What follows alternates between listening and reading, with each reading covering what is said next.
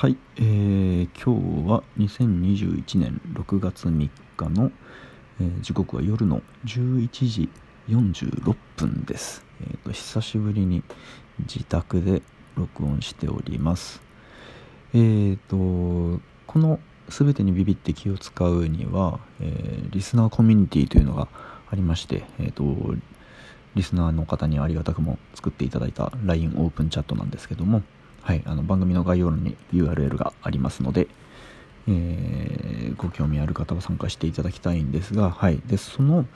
えーと、LINE オープンチャットで教えていただいた面白い、えー、番組がありましてちょっとそれについて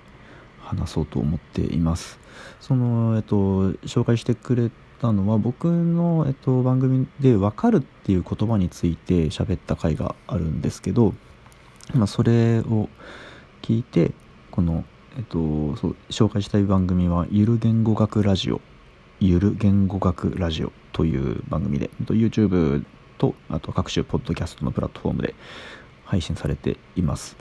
でそのゆる言語学ラジオで聞いたこととリンクしましたっていうこれ面白いと思うんで聞いてみてくださいっていうのをご紹介いただいて聞いてみたんですけどドンピシャ面白くてですねちょっともう今日今日すっごい仕事の効率悪かったっすね。ずっと片耳をこの番組に捧げていたので。はい。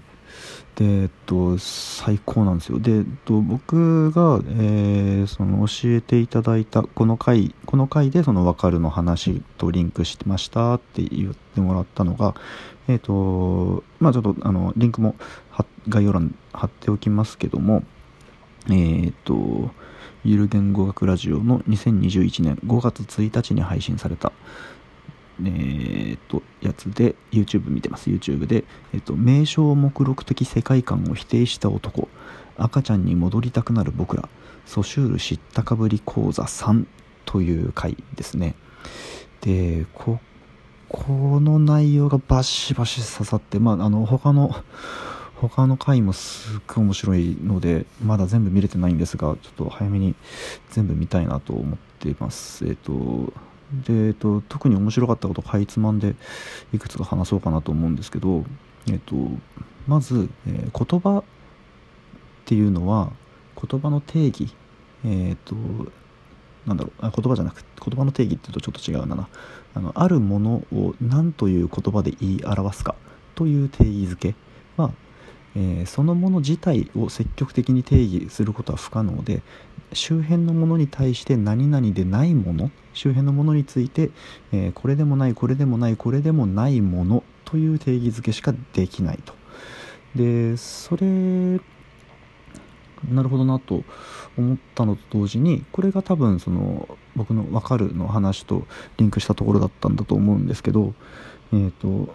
そう僕は分かるについて、えっと、この概念とこの概念を分離できたということが、えー、その概念を理解したということなんだっていう表現しかしてなかったんですけどそれってつまり、えっと、曖昧だったなんかちょっと広い概念についてあ今考えてたこれはそのうちのこれでないものの方だっていうことが分かった。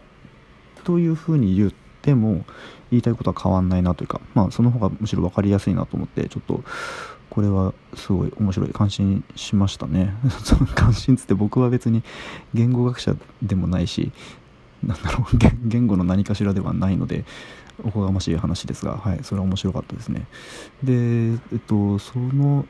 その話の後にその赤ちゃんに戻りたくなったっていう話があってそれは分かるんですよね。えっとまあ要はその言葉っていうのを、え概念を習得することで区切って理解するようになってしまったので、えー、その区切る前の世界というものがもはや僕らには認識できないと大人には。で赤ちゃんだけが唯一世界を一つなぎのものとして見ているだろうと。でその感覚を取り戻したいっていう話なんですけどね。いや面白いですよね。であのここでちょっと思い出したのがあってあのテッドテッドトークでジル・ボルト・テイラーという、えっと、脳科学者だったと思いますがが、えー、っと自身が脳梗塞になりでその時に自分の感覚がどう、えー、移り変わっていったかっていうことを回復した今話すっていうテッドトークがあるんですけどその中でその自分の左脳の機能が衰えて右脳が優位になった時にその同じような世界が一つながりであるという感覚を持ったらしいんですね。で自分と自分以外っていうことも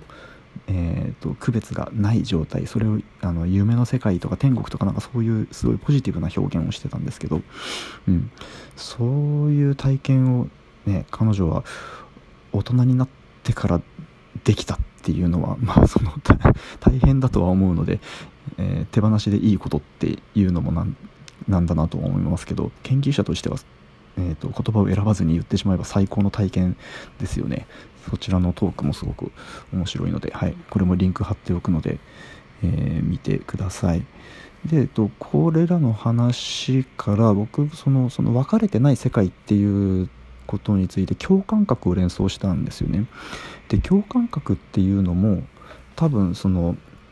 えっ、ー、とああれですね。共感覚って、まあ、一般にはえっ、ー、と、えー、なんだろうな。音を聞いて色が感じられるとかえっ、ー、となんだろうな。物を食べて硬さが感じられる。あこれ普通っぽいな。まあ、まあ、要はその、えー、五感と呼ばれる感覚について、えー、なんかそれではない第6の感覚だとかそれらの複数が不可分な分かれてないものとして知覚されるっていう状態その感覚のことを共感覚と多分呼ぶんだと思うんですけど、えー、それもその特殊な能力に目覚めたみたいな話ではなくて多分その分かれてない状態のまま、えー、知覚している。ということなんじゃないかなと思うんですよね。その五感っていうのもその、えーと、言葉の意味を、えー、すいませんこの元の動画の比喩を借りますけど、えーとえー、意味のプールを分割していくのと同じように人間の感覚知覚っていうのを5つに恣意的に分割した結果五感というものがあるかのように我々は、えー、理解して感じているそれをあたかも独立であるかのように感じているんだけどもそれを知らない赤ちゃんの時は多分そんなもの関係なくって一つの感覚として認知してたと思うんですけどまあそのかけらが残っているのが共感覚なんだろうなって思ったっていうのをはい思い出しましたね。うん、それともう一つこの回でえっ、ー、と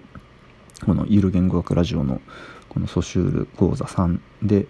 えっ、と面白かったのが意味の定義とは何か意味とは何かっていう話をしてるんですね。でえっとまあこの詳細な説明はオリジナルを見ていただきたいんですが、えっと意味とはえっとなんだっけ集合であると。概念の集合であるみたいな話なんですよね。うん。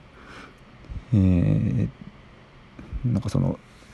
具体的なものっていうのはもう一つ一つ全部違うんだけどその違うはずのものに一つの名前を与えて我々は、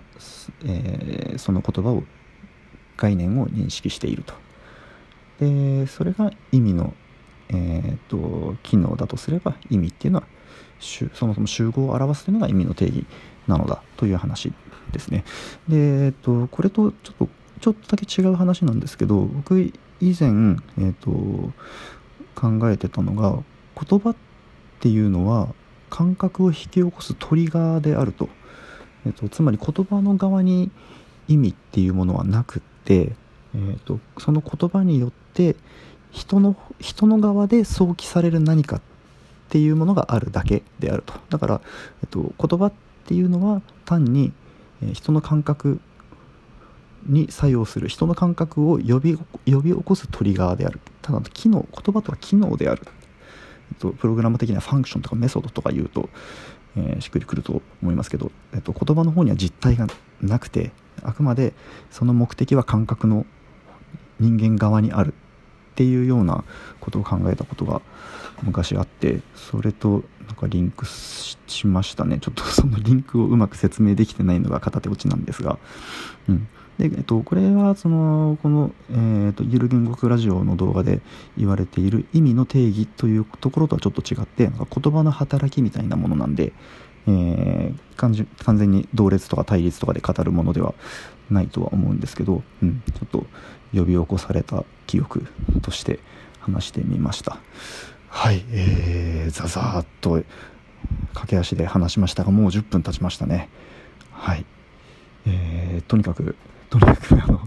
衝撃的に面白かったです。皆さんも聞いてください。見てください。はい。ゆる言語学ゆる言語学ラジオをよろしくお願いいたします。じゃあ今回締めます。ありがとうございました。